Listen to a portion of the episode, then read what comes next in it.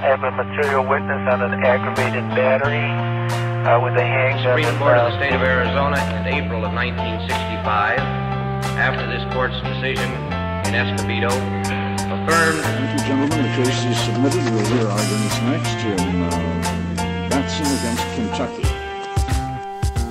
Welcome to Bears, the Bar, and Beyond, the Baylor Pre Law Podcast. I'm your host, Ben Cooper, and uh, in episode one, we'll be exploring advice specific to sophomores and freshman students. In episode two, we'll be doing the same but for juniors and seniors.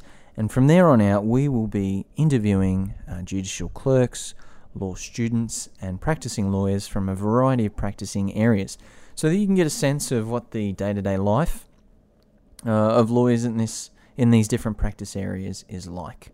If you have areas of law that you'd like us to cover or specific questions you'd like us to ask, please send them directly to prelaw at baylor.edu. So, welcome to our freshmen. Um, I have no doubt that this has been uh, a whirlwind for these first few weeks as you've gotten settled into the new expectations of college life, new living situation, uh, a lot of freedom that perhaps you didn't have before, and an increased level of, of expectation in the classroom. Uh, I hope that the, the, the, content of this podcast will help you adjust, but also help you uh, plan uh, to make the most of this year. I think my, my primary piece of advice for our freshman students is simply to take their time and to be patient. I think the temptation is to overcommit very early, to get too involved in too many student organizations, and often to take on too many hours in that first semester. Allow yourself the freedom to get settled, to find uh, your rhythm, and then you know we have four years uh, to get to get settled and, and to load up on our courses as we need to down the road, but don't do so this semester. Take the time to find your social network, um, people that you can have a meal with, people that want you to make good decisions and, and want what's best for you. Take the time to get to know your professors. Um, it will maximize your experience of learning here at Baylor, but it's also going to lead to meaningful relationships that can also lead to um, really helpful letters of recommendation recommendation down the road. Get involved. Um, balance is obviously key, but I would encourage you to find some student organizations to to try out to sample, so that uh, you can figure out what it is you want to invest your time and effort in in your sophomore and junior years. Make make the most of the resources that uh, are available here at Baylor. There are a ton uh, from academic support programs, student success initiatives, things like uh, first generation student uh, first generation student programs, transfer student programs, uh, Baylor summer, uh, tutoring, supplemental instruction, career and professional development. They're all here and they're all here to help you make the most of your time here at Baylor. And they can all be found in the Sid Rich Success Center. So I would encourage you as a as a priority to get familiar with what is here in terms of resources and to, to connect with those fairly quickly. I think it's important for us to establish what exactly the pre-law program is. Uh, it seems to be uh, that there is some confusion about what it actually is. Is it, is it a major? Is it a series of courses? Do I, do I have to be political science? They're all questions that come up on a fairly frequent basis. So, the first thing we need to do is establish some terminology. The pre law program is an academic designation. Okay, and really what that means is it's a tag that will follow you through your academic career here at Baylor. It doesn't require you to take specific courses, but it does mean that you have access to the resources that we have here. Things like free practice LSATs every month of the semester, opportunities to meet with attorneys and law schools when they visit campus, uh, a, a heads up on internship and job opportunities, and access to our office, our pre law office. So things like helping you prepare your actual personal statements and, and documents for your law school application, helping you figure out where to apply, helping you navigate where to where to accept, so on and, and, and so forth. So we're glad you're here. I think it's a wise step for you to have the designation. Um, and because there are no required courses, you have the freedom uh, to choose from a variety of academic disciplines. That is the track. Uh, sorry, that is the the pre-law program, which, as I said, is a designation. It needs to be distinguished from a pre-law track, which exists in political science, uh, philosophy, and in some narrow circumstances in economics. The tracks are really just uh, groups of courses that have been prepared within those majors to focus on content. You do not gain an advantage when it comes to getting into law school because you have studied those tracks. Now, we know that because the American Bar Association has told us that what law schools are looking for, apart from academic performance, is that you have developed key skills that are going to be useful in law school and, and in the practice of law. So the focus is skills over content. There is no major that a pre law student must study in order to be a competitive applicant for law school. You can go with virtually any major. The skills they're looking for are things like reading and writing and editing to a really high level of sophistication. They want to know that you've developed the skills to research well, to work collaboratively with others, to think critically and analytically, to demonstrate some kind of background knowledge and interest in the law and an interest in justice. And you can develop those skills in virtually any major. So, when it comes to choosing a major, choose a major that you're interested in and that you think you can do well on. Uh, I've noticed that there is um, a belief that a competitive law school applicant must be political science political science is a great major, and it's it's a major that attracts a lot of aspiring lawyers because it naturally develops a lot of the skills that we just talked about. But you don't need to be political science to go to law school and to, to have a really competitive applicant. So if you choose political science, that's fantastic. But choose it because you're interested in it and you think you can do well on, on, on that major or in that major. If it turns out that you're really actually interested in history or philosophy or economics or French, and you think you can do well in those majors, then they're all adequate in terms of preparing you for law school. The thing is that you do well and that you develop those skills that we talked about. Academic performance. So we've touched on that, uh, but I think it's time that we address it, just generally speaking, for freshmen. Now, there's going to be a lot going on. Uh, it's not uncommon for there to be an adjustment from the grades that perhaps you're used to in high school. Uh, law schools understand that. If things don't go so well this year, then we have time to turn that around from sophomore year onwards. Ideally, uh, it's much better to get a great GPA and protect it and maintain it than it is to play catch up. But I also want you to know that uh, there is uh, there is wiggle room and so take this first semester to get settled. Don't overcommit in terms of credit hours. Get to know your professors. Take advantage of the resources and get engaged with the with the program. So come to events, listen to the podcast, uh, get to know your fellow students. And a great way for you to do that is to get involved in some student organisations. Things like the Pre-Law Society uh, or Baylor Mock Trial. Great organisations, student run, worth your time. Now, if you're interested in courtroom law, if you are interested in doing either, either criminal criminal court work or litigation, Baylor Mock Trial is a great organisation for you to consider joining. However, Pre Law Society, if you're a pre law student, I would urge you to get involved and to join this organisation for the simple reason that they make available to you a ton of resources in terms of visiting attorneys and law students, uh, sorry, and, and law schools but you also get the opportunity to engage with other pre law students.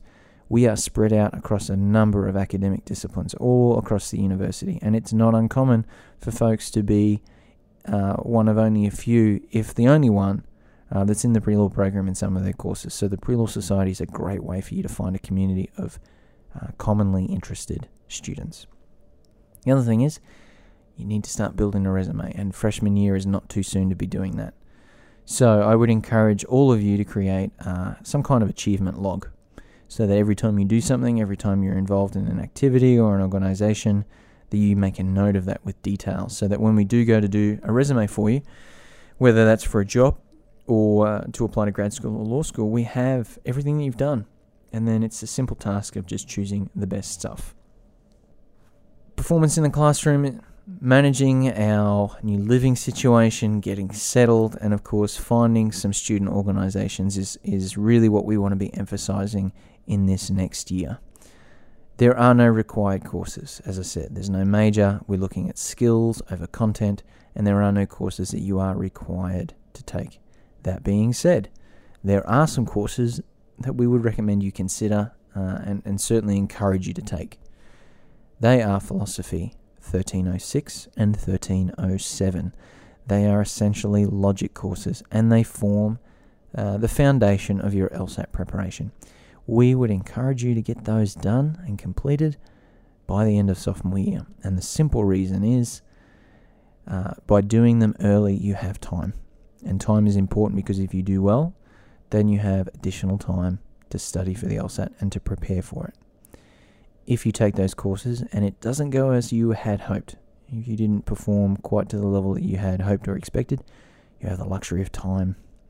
You can take that additional time that you'll have to do some remedial study so that when you do begin your LSAT preparation, you're not having to learn foundational principles at the same time. Now to sophomore students. In many ways, uh, the advice for you is essentially a doubling down on the advice to freshmen. If freshman year wasn't great academically, it is not too late. Uh, we can absolutely turn the boat around and we can establish an upward trend, which is what we need uh, in terms of academics. So please don't, please don't uh, give up or feel uh, discouraged if that first year didn't go as well as planned, or, or maybe you did well but not as well as you'd hoped um, there is plenty of opportunities for us to turn turn that into a sustained upward trend that will help um, convince law schools and good ones that you are performing at a really high level. So, we want to do well in the classroom. We want to continue to develop those professional skills, things like managing our time.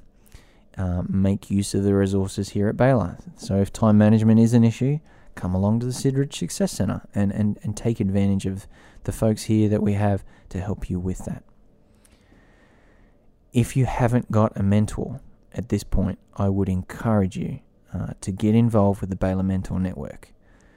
Uh, find someone who is willing to. In- they, I mean, they have these people here who are willing and, and able to invest in you to help you make decisions and to help guide you as you develop yourself professionally and academically. Uh, not taking advantage of this is to miss out on an opportunity doing well in the classroom, finding a mentor, getting engaged in some student organizations is also something we want you to to begin to invest a little bit more time in. So as a freshman, you're trying different things, you're joining a bunch of different organizations, some of which may be of real interest, others once you've been to a few meetings may prove to be of no interest to you whatsoever. And as a freshman, that's fine.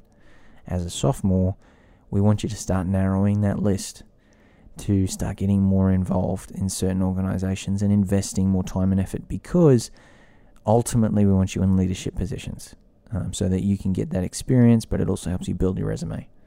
It's very difficult to get in a leadership position if you haven't been uh, involved in that student organization in a meaningful way before your junior or senior year. So, sophomores, we want you to get a bit more engaged, a bit more involved in fewer organizations, but with a deeper commitment. And just generally speaking, apart from the advice that we've just talked about specific to both freshmen and sophomores, the ultimate thing we want to be helping you do is explore whether you want to go into the legal profession. And to do that, we, we need to help get you to a point where you have a reasonable understanding of what it's actually like to be a lawyer and what you can expect uh, in law school and in the practice of law. And that involves us asking things like Will you enjoy actually studying the law? Do you like to read and write? Uh, do you like research? Because you're going to be doing a lot of it as a law student, and it's it's a huge component of the practice of law is reading cases and reading statutes and interpreting them and finding the, the thread of meaning or argument that runs through them. Will you enjoy the practice of law? Is also another question. Now, it's it's not imperative that you know exactly what kind of law you want to practice. Um, it's also not it's not uncommon for you to go to law school thinking you want to do one kind of law and then graduating and ending up quite happily in, in another area. But what we do want you to have is a reasonable picture or a representation of what practicing law is really like. And the key to answering that question is really dependent on you doing what we call informational interviews. Now, the key to that is good questions. So, when we do informational interviews, we don't talk to family, we don't talk to friends. And it's not because they don't know what they're talking about. It's because we want to talk to people who have no investment in whether we go to law school or not, because they're the folks who are going to give us honest, objective feedback. So once we exclude people we know um, or friends of family, we begin to talk to lawyers across the country in a whole bunch of different practice areas. How do we find these people? Well, there's a number of ways you can do that, and there are a ton of these online legal directories that you can search uh, for free just through through the internet, and you can search for attorneys by practice area, by city, by state. Uh, one website, and I do mean one because there are a ton of them, is findlaw.com. And again, you can search by city, state, and practice area. My advice would be search by practice area. We're not terribly focused on geography of attorneys for, for the purposes of these interviews. And choose an area. Pick a firm, go to their website, look at the profiles, pick an attorney. We're going to do 10 to 15 minutes of solid research so that we are when we do interview them, we are asking them questions that we can't find the answer to on the website. If we're asking questions that the answers can be found to, sorry, the answer to those questions can be found on the website, we're wasting their time and we don't want to do that. So we want to do those that little bit of research, identify and, and find out who we're talking to. The other thing we need to do before this phone call is to come up with some good questions, questions that you want answered about the practice of law. And they should be questions like, what do you enjoy? Can you tell me about a recent case that was professionally satisfying and rewarding? But you also need to include things like how many hours a week do you work? Are there things that you find frustrating about your job? Knowing what you now know, would you do it all again? And we need to ask everybody the same questions. And the idea of doing that is you're going to take detailed notes.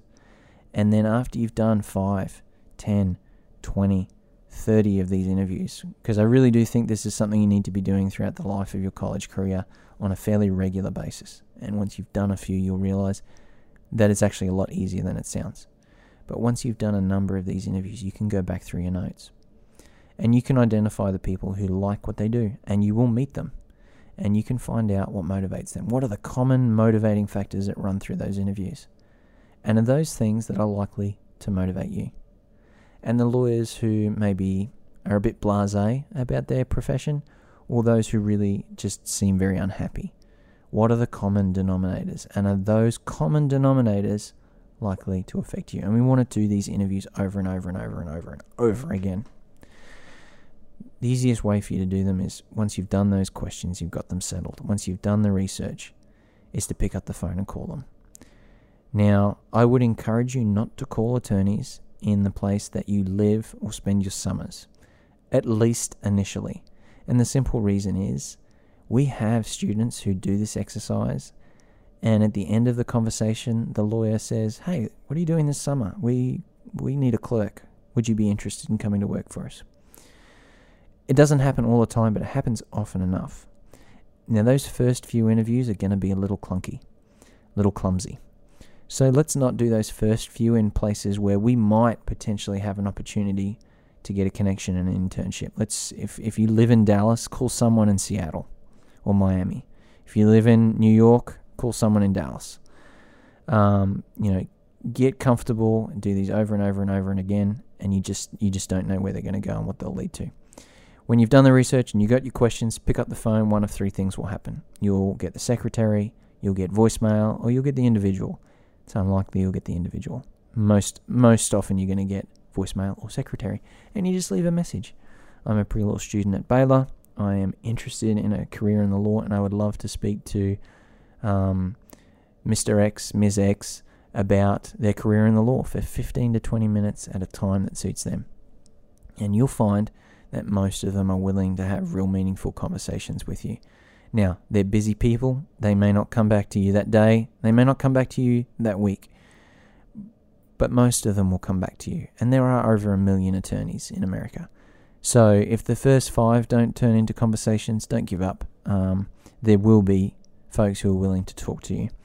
And you, you can't do this too much. Uh, it really helps you form this idea of what it's actually like to practice law. And then you can pursue your legal education with some confidence that that is really what you want to do. Uh, a quick note I've had some emails about withdrawals and, and dropping courses.